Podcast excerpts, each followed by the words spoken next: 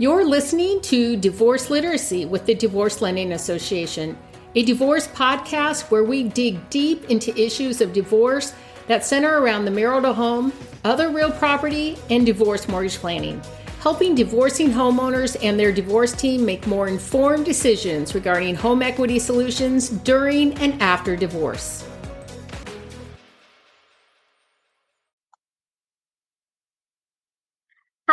Emily Flowers uh, with the Divorce Lending Association, and I'm a certified divorce lending professional or CDLP. And this is part of our divorce literacy series. And today I'm here with Melissa Gragg, whom I've gotten to know over the last couple months. And she, you're in for a treat.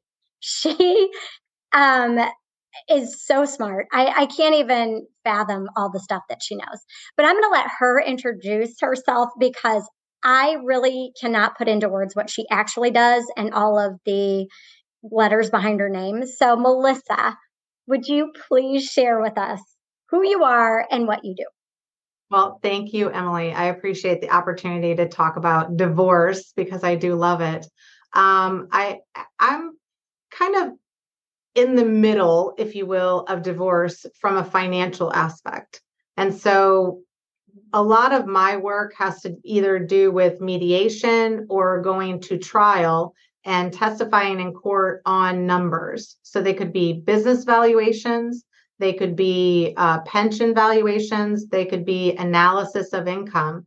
But basically, when a couple gets divorced, they have stuff. They have cars or a house maybe some retirement and not always does everybody know how to split it up or if we you know you can't separate a house down the middle. So they're usually coming and saying okay well if one of us gets the house what's fair for the other one to get?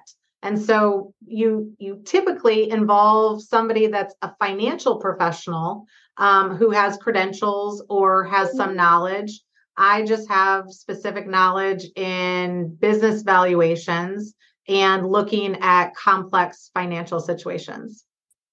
I, I know that you do deal with some very complex situations and, and you're very involved in the process, but and you're very involved in both litigation and mediation, um, which can be unique um, in a lot of cases because you're not an attorney. Right. And so that can kind of stump people. But you and I were were talking about um, divorce, and we were kind of kind of going over like just a situation, right? So you have you know a husband and a wife, and they have um, a, a, primary residence. They got a couple cars. They got a couple kids. They, you know, the the husband works, the wife doesn't, um, and now they've decided to split. And they are just kind of don't even know where to begin. How well, how how would you kind of where would you start? What would yeah. you do? I think the the first starting is that people in general feel like when they get divorced, we're going to split everything in half. So I'll get half of the bank account, I'll get half, I'll take this car, you take that car um, I'll split the retirement, right? We we can figure out because the bank account has you know a thousand dollars in it, so we each get take five hundred, right? Yeah. The problem is you get to the house, and the house is connected a lot of times to the children. They're connected to a school district.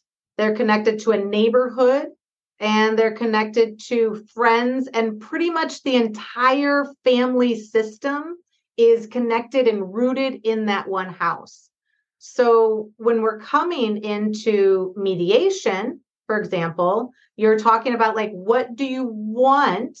What do you desire out of this, you know, this marriage separating? And people will be like, well, I want that house because I have to, because the kids have to stay rooted, you know, or I, it's close to my work. So why don't I keep the house and you go somewhere else? So this conversation starts and at the beginning it's like theoretical. It's like, well, what do I want? Right? As a mediator, we want to get you back to like what how do you want to feel? Right? Oh, I want to feel secure. I want to feel safe. I want to be in a neighborhood that maybe is in the same school district, but maybe it has to be smaller. Maybe it's too much to take care of. You have to face some uncomfortable truths around the house, but you then are like, okay, so and so will take it and I won't. And you have an additional layer of the fact that we have houses that have really hyper low interest rates, right? And they're mm-hmm. like, no, I want that house with that mortgage, even though you have multiple people on it. So now you're getting into a space where it's like, quite frankly, I'm the financial person, and you're getting into a space that is related to a real estate or a divorce lending professional or a mortgage professional that's going to tell you the right information. And so we get people in this mediation of like, who's going to take what? But the real way to figure it out is to figure out how financially that can actually work. Like, if can you keep the house? Can you, can one person or not? So that financial reality is typically what people are coming into for their whole portfolio. So for eh, it's not just the house, a house becomes one of the pieces, right? And the house becomes can we put it on your side? Well, if it if it's worth $600,000 and we put it on your side, what do we put on my side? Cuz now we're not splitting things 50-50, right? They can be like you get 600,000 of a house and I'll get 600,000 of a pre-tax IRA or a retirement plan and then I come in and say, no, ma'am, that is not equal. Right. So those are t- some of the things that we're coming in and just helping a couple either together or by themselves just understand financially how it can be separate. We don't have to make it even or equal, but it's usually has to be equitable. It has to be it has to be reasonable you know so you're not going to get 600,000 over here and a $100,000 you know, I don't know, boat right? Those aren't going to be an even exchange. So for for those out there that maybe don't know the difference between mediation and litigation, how does that change in litigation? Well, in litigation, typically when you are getting divorced, you're going to say, okay, I don't know how to do this process. So I need to contact a lawyer or a financial professional. Like you start talking to your banker or your accountant and like, what should I do? They don't really know. So then they lead you to a lawyer. Sometimes the lawyer knows the legal specifications of how to get divorced, right? But they may not know the financial things. So in a litigation, each of you is going to hire an attorney and fight about it. So you might fight about the actual value of the house. You might fight about who gets the house. Um, but in litigation, if you can't, you don't have to have rational conversations with people.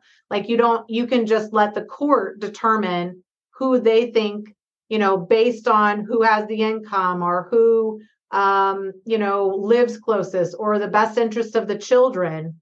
Quite frankly, more often than not, we're seeing currently one, maybe a house that is um, maybe a little bit bigger than the couple could afford even at the time. Um, that or in size is costly to keep up. So having one person take over the house, it's just too costly. So more often than not, you're seeing judges. So what happens is you hire attorneys and then the judge you get these like conferences or meetings with the judge and the judge says okay have you figured out the house? And everybody's like yeah they both want the house. Okay well what's your solution? Well we don't have a solution yet. And so they go back and forth with this like stalemate of we both just want the house. You know maybe there's not a lot of other things that you own and the house is the greatest. So it's really it's it's really you're in a situation where you could leave it up to the judge and the judge might say sell it. Um, neither one of you can afford to live there and i don't understand why you all haven't realized it. Now you have to understand that a lot of times your attorneys are also in that conference saying yeah we agree. Our clients can't afford it you know but we don't know what to say to them because they are attached to this house Mm-hmm. So that's where I think that you're losing some control over, you know, there are there are different ways of dealing with a house and divorce that have to do with um, like nesting or you're basically the parents are moving from the house each week right? And the kids stay in one place. So if the kids stay there one per one parent comes in for a week and then they go and live at the apartment for the week the next week right? To not i've heard that. be, yeah so it's it's really when you get professionals that are in the mortgage industry or do even divorce lending which is very different than traditional then you have maybe some opportunities of ways you know i have a lot of people that just want to keep the house until the kids graduate. So we might have 3 years left on that. So what does that look like if primary spouse caretaker stays in the house for 3 years working spouse gets an apartment, right? Or another rentable house or another house, however it works. And and and how does that is that feasible? Is it possible? That's running scenarios of income and expenses and maintenance and alimony and understanding the financial picture. So it's not really an easy calculation. And then you have to say, okay, well, then you keep the house. Now what does it look like? And you're just, you're trying to figure out if it's even, but financially feasible from a banking perspective, I think is an important issue. And that's where we have got connected in the fact that, you know, like, is this a bankable thing? Like when we talk about business valuations, we're like, is this a bankable transaction? You know, like can we actually go and get the money from the bank to buy this business? Or else yeah. it's just talking, you know, like. Well, and I feel the same way about them determining who can afford the house. I'm like, how do you know? If right. you haven't talked to somebody about what that actually entails, then how do you know if you can afford it or not, or, or if you want to afford it or not? And then also, you know, I think the difference between you and me sometimes when we're looking at finances is um, think about like self-employed borrowers or people that own rentals. You're going to calculate that completely different than i am. And that and then i determine based on my calculation not yours if you can refinance the home or purchase a new one. You might not be able to you know because of that. And so it's it's really interesting when our worlds collide and we work together because it it's so much more it's so much more of a, a comprehensive view of right. what what is actually available to and, the client you tap on something that maybe they're not aware of like i'm going to run financial calculations. I'm going to run your income and your expenses for a standard document that you have to file in your divorce okay? But what happens in this divorce and how we look at finances are under the divorce lens. So i'm not a valuator in the real world. I'm a there are rules around valuation in divorce so I'm a valuator within the divorce. The same with with this mortgage and this refinance of a mortgage or even con- considering your income and expenses is that we have a belief of what we're going to expect when we go and get the mortgage based on history, based on past or whatever, or we have never done this process because our spouse has done it, right? Yep. So we're just like, well, I think I'll be able to do it. Whereas it's the same with litigation or legal, you don't know what to expect. But if you know that you have to get a good, clear picture, what you can do in the divorce world may not play out in the real world. And so you have to look at it like, okay, we're coming up with this amazing nesting. Nesting is very difficult. It's very difficult because are you guys going to share the apartment that you're going and rotating with oh, your wow. ex? I didn't even think about that. Yeah. So you have to, you're putting your kids ahead of you. But is that going to make you happy? Is that going to be the totality? Are there other, you may have to encourage people to sell the house and get two smaller ones, right? And so, can we do that on one income? How does the maintenance and alimony play into it? And you have a lot of creative ideas. but the the way I'm doing the analysis is different over here than mm-hmm. for the mortgage. I can't yeah. say that you can get cleared on a loan. You can. I can't say that you're even going to get anything from this process. I can just say, okay, well, we're going to put that house on your side. That's it. Okay, Melissa, you work with, I mean, such complex cases, and you work with so many people and different um, attorneys and you're i mean you're your own mediator but you work with other mediators as well. You work with so many people. Um, just give us one lasting like one little thing about before we leave today about where to begin or what to do or the most important thing that they need to know or remember okay. for today that's that's a good good place to end. So i think that in general in the divorce process i think you have to be your own best advocate. I think that you have to be your own cheerleader and and you have to one of the key pieces that we rely on is intuition and trusting your instincts. And so if something just doesn't feel right if something that one of your professionals says to you doesn't fit right, if somebody treats you in a way that's not respectable, because this does get highly emotional and things like that, if you don't feel like your team of professionals is supporting you, there is always time to get other assistance. There's always time to say, you know what? I, you know, ask more questions of them don't just sit back and allow whatever is happening that there's some expert that's going to make the best thing for you. They want to get it done.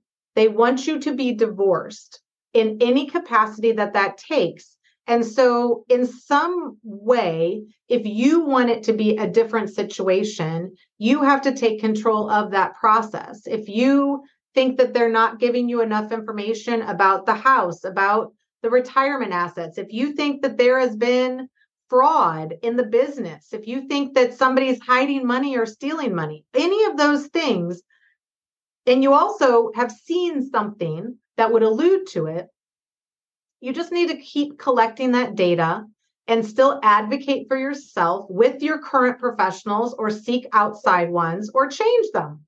I mean, quite frankly, if you don't you don't want to get to court with people that are not supporting you or helping you or saying hey you feel like something's happening let's at least address it let's look at it and then if it's not there we'll come back.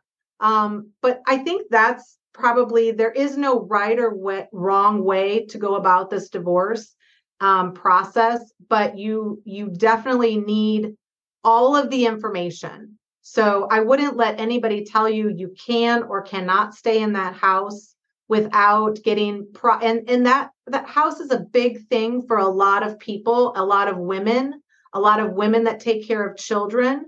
And it it is a central point in a divorce and it is a manipulatable point.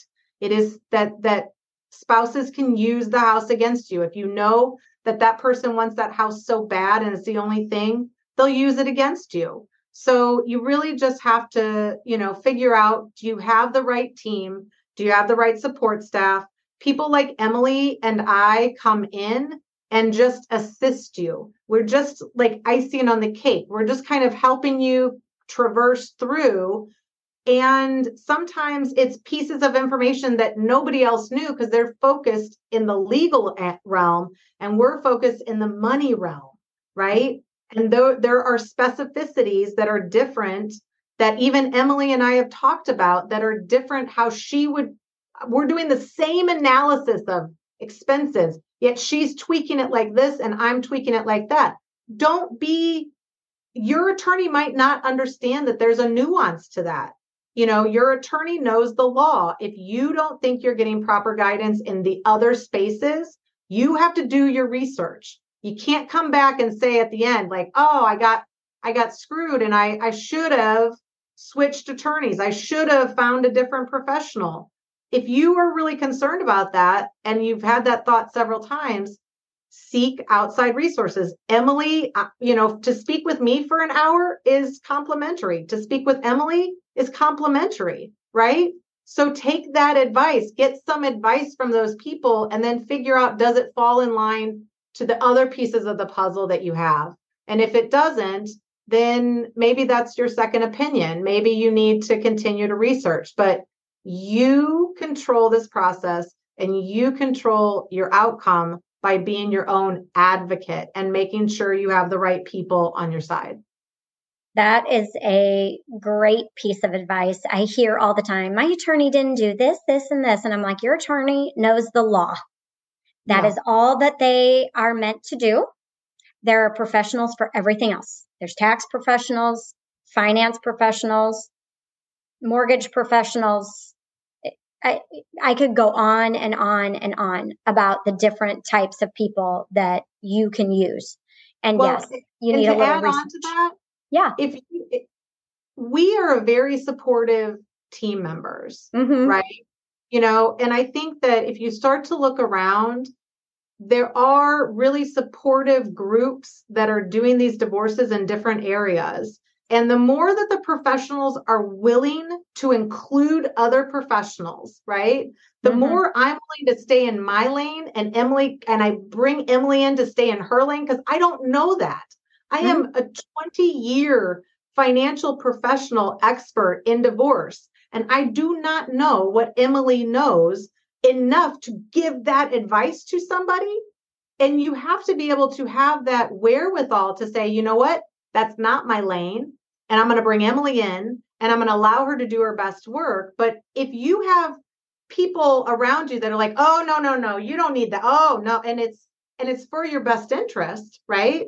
And it's and it, it's a free phone call with me at the beginning, right? Yep. Then you're you're getting led astray. So you can't just listen blindly.